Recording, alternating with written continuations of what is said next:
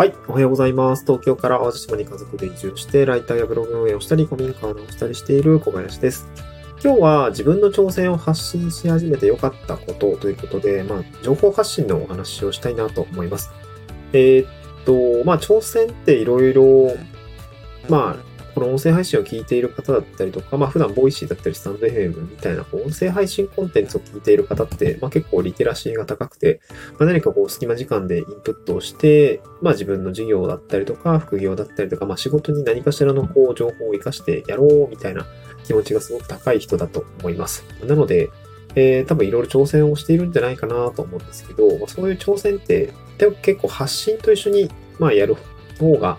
いいよねって、まあ多分言われてることだと思うんですけど、まあ改めて僕もそういうふうに実感をしているので、今日は自分の挑戦をね、発見し始めて良かったことをみ、あの、3つというかね、あの、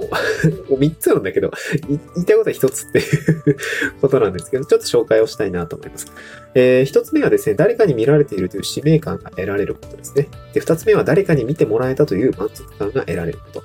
で、最後3つ目は誰かの役に立てたという充足感が得られたことっていう、まあ、3つの観点でお話はするんですが、最終的に何が言いたいこと言うと、あの自分が何か挑戦した時に、まあ、結構継続するモチベーションって必要だと思うんですけど、やる気って大事だと思うんですけど、このね、使命感、満足感、充足感って全部やる気に通じてるよねって話をですね、あの、もつとしてはしたいなと思って。で、情報発信をし始めて、まあ一つ目のその誰かに見られているという使命感ですね。まあこれ、あの、結構感じたり、感じるように仕組みとして使ってますっていうのが一つですね。なんかこう、何か挑戦したりとかすると、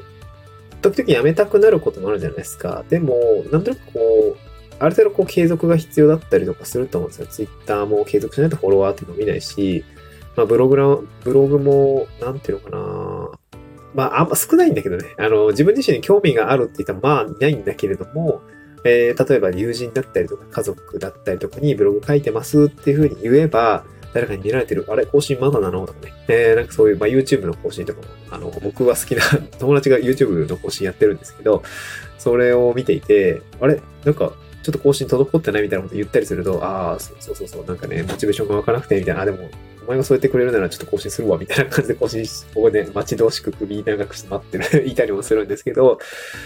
まあ、なので、まあ、知人友人とかでね、こう誰かに見られているんだよっていうような、そのなんか誰か待ってくれているんだっていうこう使命感みたいなのって結構やる気に変わったりすると思うんですけど、まあ、やっぱり情報発信をして誰かに見られているというね、えー、使命感みたいなのがあると、こういう、まあ自分の挑戦もしっかりね、えー、まあ発信のネタですから挑戦をしっかりするし、えー、発信のネタもできるというところで、まあ一つ良かったことかなと思いますね。なんか僕もね、電気工事士の資格、まあ、若干話変わっちゃうんですけど、電気工事士の資格を絶対に取ってやろうって、その、移住する前に DIY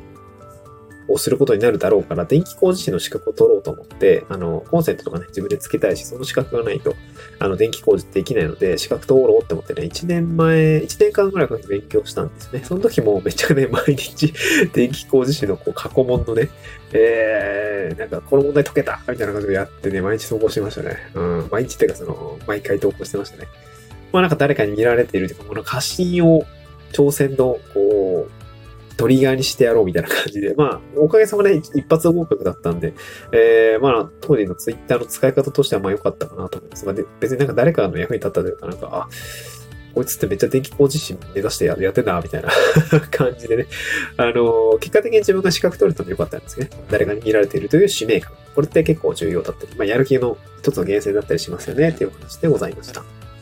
で、二つ目は、誰かに見てもらえたという満足感。まあ、これもですね、やる気に通ずる話かなと思いますね。まあ、例えば、そうですね、ツイッターとかも継続的にしてますけど、やっぱりなんかこう、いいねがついたり、まあコメントがついたりすると、まあ誰かに見てもらえたってわかりますよね。で、このスタンド FM とかもそうなんですけど、誰かにこう、いいねが押して押してもらえたりとか、コメントがついたりすると、あ、聞いてもらえてるんだ、みたいな感じですごくですね、嬉しくなるんですよ。この満足感がすごく得られます。まあやっぱりその、なんていうのかな、見てもらう。あの、基本で SNS もそうだし、まあ現実世界もそうなんですけど、自分のことで基本的にはみんないっぱいいっぱいなんですけど、その中で誰かに見てもらえたっていう満足感ってなかなか感じにくいと思うんですね。まあ、その中でも Twitter だったりとか、まあ、SNS だったりとかって発信の中で、まあ、何かこう、いいね教えて、教えてもらったりとかすると、やっぱりその満足感、まあ、ちょっと中毒になるのは良くないんだけど、TikTok とかもそうみたいですけど、なんか、何か挑戦して、まあ、それをコンテンツとして配信して、それが誰かに見てもらえて、まあ、満足感が得られたなら、その挑戦って継続できたりとか、うん、発信する、まあ、モチベーションになりますよね。まあ、つまり、やる気が出ますよねっていうことを、なんか個人的にこう、感じましたね。一番はそうですね。しんどいなと思ったらツイッターかな、やっぱり。フォロワー1000人目指して頑張るぞ、みたいな感じで、あの、もう2年ぐらいかな、やってたんですけど、まあ今やっとフォロワー1000人超えて、なんかちょっと一区切りしたので、ある程度こう、頑張ったなーっていうところが あるんですけど、まあ、誰かにやっぱり見てもらえ、それは誰かに見てもらえてて、いいねしていただいたりとか、えー、コメントもらったことで、なんとかなんとかね、もうやめたいなと思ったりとか、なんとか継続してできたところがありますので、うん、まあやってよかったなと思うし、見てもらえたという満足感っていうのは非常にあったかなと思いますね。まあブログもそうですね。はい。で、最後3つ目は、誰か誰かの役に立てたという充足感ですね。これもやっぱりやる気が出ますね。これは僕の場合、ツイッターもそうですけど、やっぱブログが大きいですかね。やっぱブログを読んでもらって、こう、まあ、なんか今やってない、ちょっとツイッターのアルゴリズム的に外部リンクの露出があんま良くない なーっていう感じがあったので、まあ、ちょっとまあコンバートして長文ツイートにしようかなと。なんかね、長文ツイートも予約ツイートができたらね、一番ありがたいんだけど、なんかアップデートとかでできないかなとは思うんだけど、ね、めんどくさいですね。都度ツイートが。だから、こう、ブログの内容をツイッター用にコンバートしてやろうかなとは思ったりもするんだけど、まあ、誰かのね、何かこう自分の経験が、あすごく助かりましたっていうことを言ってもらえて、非常にこう、役に立てたっていう充足感が非常にあるかなっていうところが、あを発信、挑戦をしたことを、まあ、発信をしてよかったかなというふうに感じますね。この音声配信もたまにコメントいただけるんですけど、えー、やっぱりやるやる気が出ますね。うん、やる気が出ます。うん、なんか聞けてよかったですとか、えー、まあ、移住の話もそうですし、仕事作りの話もそうですし、まあ、聞いてもらえてよかったなというふうに感じますね。まあ、だからやっぱり何かこう、まあ一回しか人生ないので、なんかこう新しいことに挑戦をするんだったら、やっぱそれをコンテンツにして発信すると、まあ見てもらえる。まあ自分のためにもなるし、それがね、新しい、自分と同じ悩みを抱えている人だったりとか、のために届い届いたらですね、かなりやっぱり嬉しいと思うんです。僕も、3、もう3年前か、3年前に地方移住したいなと思って、移住者の人がね、何か発信しているコンテンツをめちゃくちゃ貪るように、あの、探してたんですけど、あんまなくて、あんまなくて、そう、で、僕は淡路島のことめっちゃ調べてたから、淡路島の発信者いないかなと思ってめっちゃ調べてたんですよ。あんまりなくて、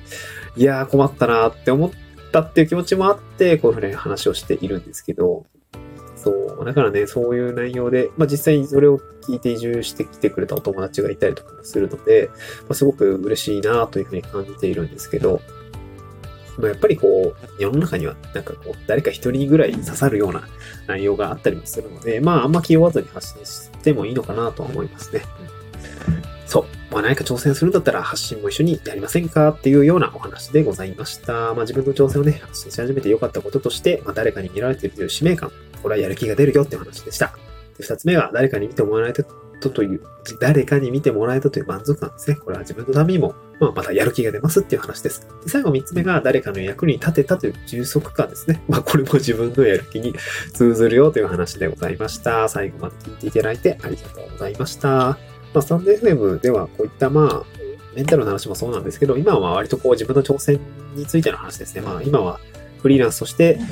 まあ、あとね、300日で月20万の案件なくなっちゃうからさ、地域おこし協力隊っていうお仕事ね、収入が